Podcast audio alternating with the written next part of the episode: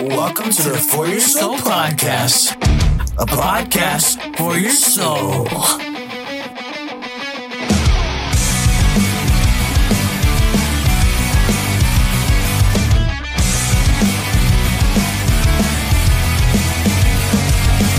Welcome to the For Your Soul podcast, a podcast for your soul in which I try to equip the church with sound doctrine and biblical truth. My name is Milton Quintanilla, and thank you for joining me on today's episode of the For Your Soul podcast.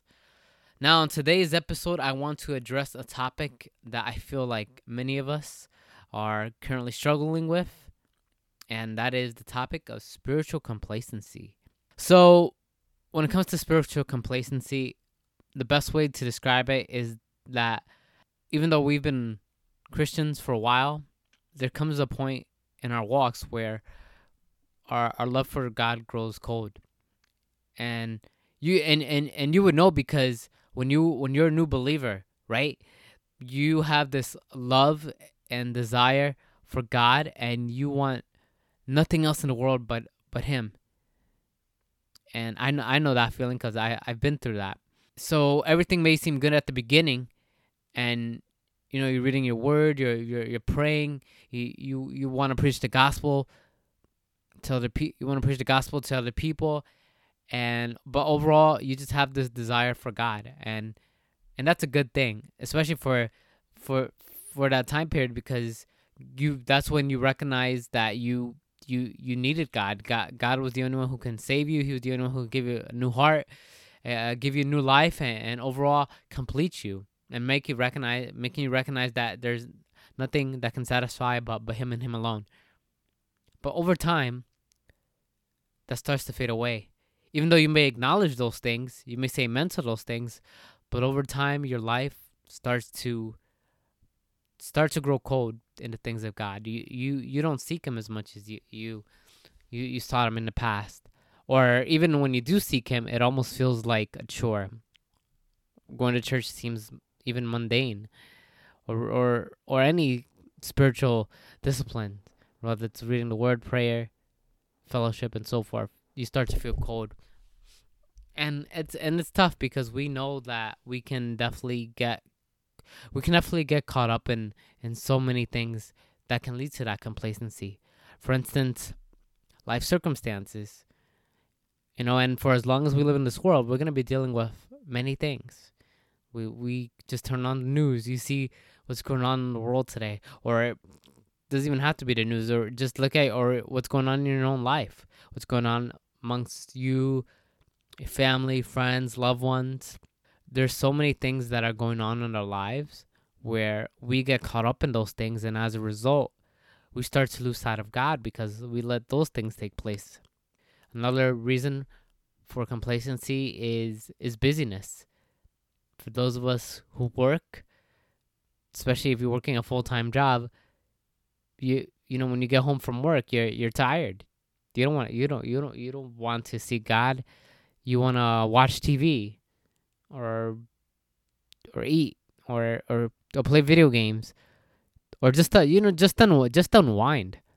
You know, and sometimes that means just maybe even sleeping in or just relaxing but overall, when we get busy in life, our devotion to God becomes secondary. Well, we're not we're not we're no longer looking at God that that time of God as as a priority, and and that's tough, especially with when it comes to the time of busyness because we we almost feel like we can't we can't cram God into our lives because we're so busy. But at the end of the day, we're not ever too busy for God because there's always time of day where we do have some downtime. Like I said, for example, after work, working up in the morning, or, maybe you're traveling to work or traveling from work. There are moments in our lives that we can make time for God, but yet sadly we don't. And as a result, we, we start to grow cold. Another reason distractions. And given the time, the age that we live in, where we have so much technology, we have the internet, we have social media, we have television, movies, plat- streaming services, etc. We get distracted. And so and even with even with good things at times because there's a lot of I, for instance you know watching a good documentary or a good movie is is is cool every now and then but then at the same time we get so distracted by those things because we spend our whole time watching them. And then of course you have really bad distractions. For instance pornography. And that's something that so many people are struggling with. And perhaps if you're listening to me right now you probably one too. Whether you're male or female, you might you might be dealing with this issue of pornography in your life where you've done it for for so long and for so and for so much you completely lose sight of God and it almost becomes impossible to seek after him because you you you you basically have allowed this idol to take over your life just like the other distractions. When we let something or someone take the place of God it's an idol. And and and it gets worse over time because we, we've pretty much given over to that. And for so many of us where you may have started on the right track going back going back to the beginning of your walk of faith where like i said you wanted nothing but him all you wanted was him but then you just let that one little thing get in your way. That one little thing take you off that path off the narrow path and and as a result you you've compromised. You you've you've let you've forgotten you've forsaken your first love. And i i know i have. And and it's and and, and as a result we we lose sight of that we grow complacent we grow cold and of course another point to add to this which connects with the other ones is is laziness and that's the and I, and I would say that's probably the worst thing when it comes to spiritual complacency we we we go lazy. We we we don't feel like seeking God anymore. We don't feel like reading the word. We don't feel like praying. And for some and in some cases God is only reserved for emergencies.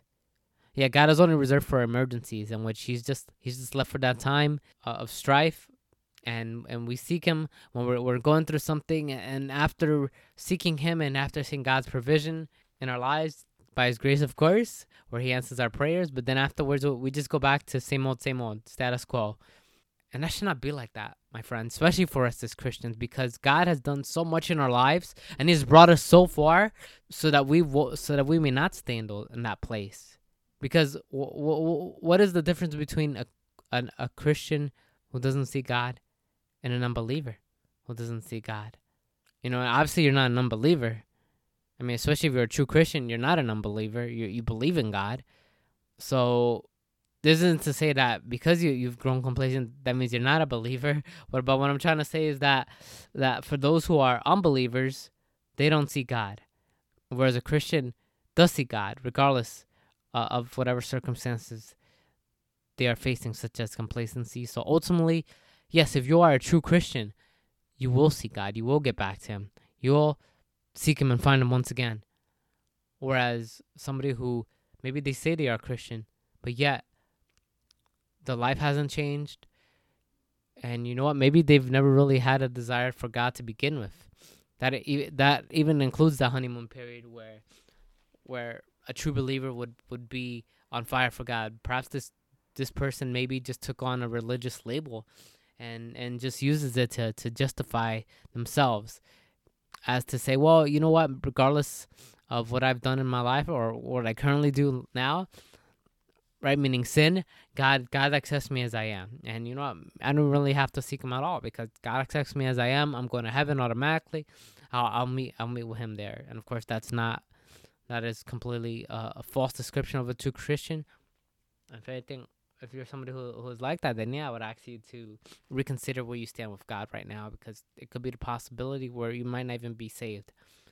Going back to the true Christians, for those who are saved and you feel distant from God, when we we have to really take time to reflect on where we're at in our walks because we know that God has done a work in our lives. We know that God has redeemed us and and has provided for us throughout our lives but yet we've grown cold and we have to get back to to that. We have to remember we have to remember who he is. Rem- remember who he is. Remember what he has done for you through jesus christ. Remember how now after salvation, we have been given the Holy Spirit, who has renewed us, has re- uh, regenerated our hearts. We have to remember the God who has gi- God who has given us His Word, who equips us in living this life for Him. And we also and we have to remember that we we we will ultimately be with God someday. And of course, yes, God is with us right now. But I'm saying one day, forever, in eternity, where there'll be no more sin, no more strife, no more sorrow. My friends, I look forward to that day. Not just simply because I'll, I'll be in heaven, not simply because I won't be on earth, but because I will be with God and God forever. And that should be our motivation every single day, my friends. Remember that if you if you are if you belong to Christ today, truly, if you truly belong to Christ today, just know that you'll be with him someday. And no matter what you're going through right now whether it's com- such as complacency you can you can you, you can grow from this. You can get up from this season. You can get back to getting on fire for god.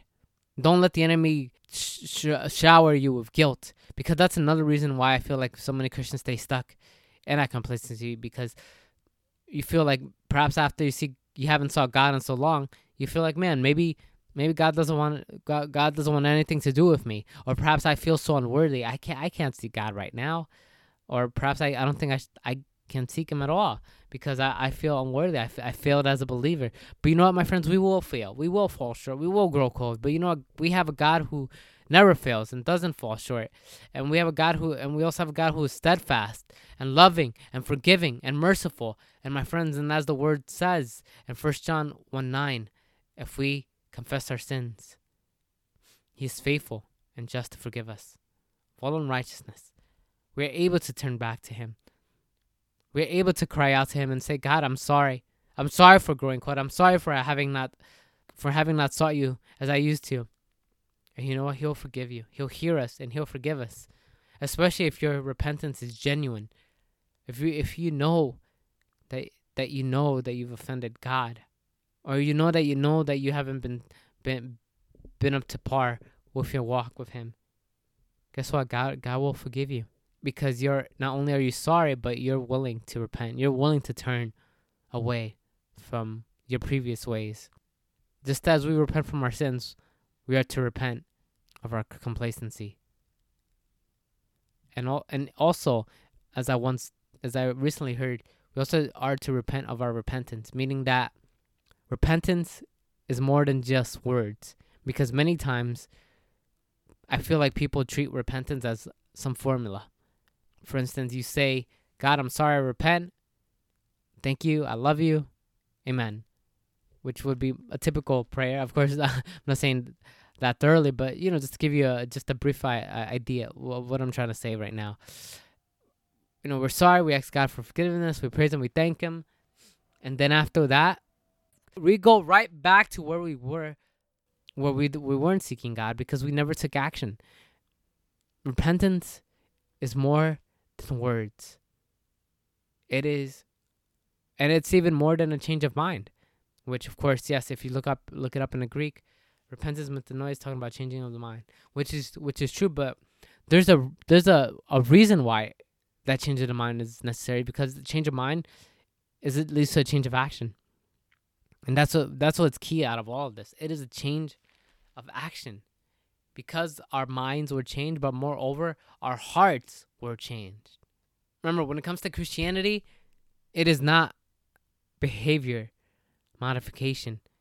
It is about heart transformation.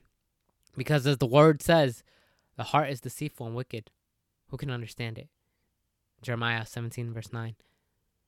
And we need that regeneration is the ultimate heart transplant because that is where God changes our hearts. He takes a heart of stone, He gives a heart of, of flesh, a heart that was once hardened towards the things of God, a heart, heart that was in defiance towards the things of God, to a heart that wants God and wants Him more and wants to serve Him and wants to be involved in the things of God, whether it's ministry, whether it's evangelism, whether it's studying theology and and getting into ministry, and but most importantly, when our hearts are changed by God, we want God.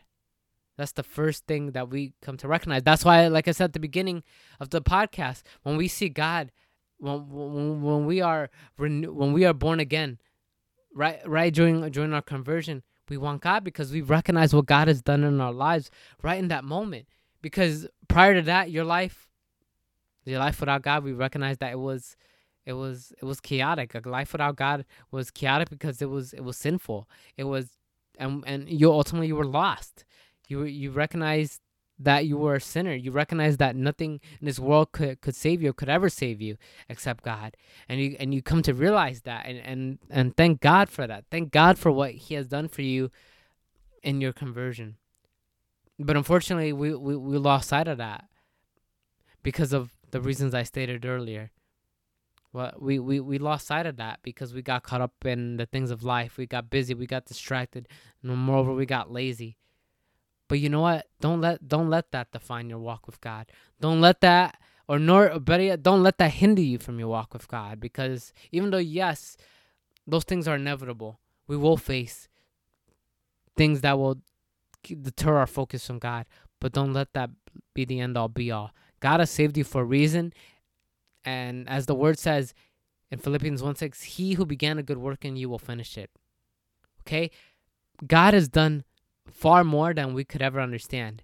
And yes, while there are things that we we can say that God has done for us, whether it's changing our hearts, whether it's his provision in our lives, so on and so forth, but you know what? God he works in mysterious ways.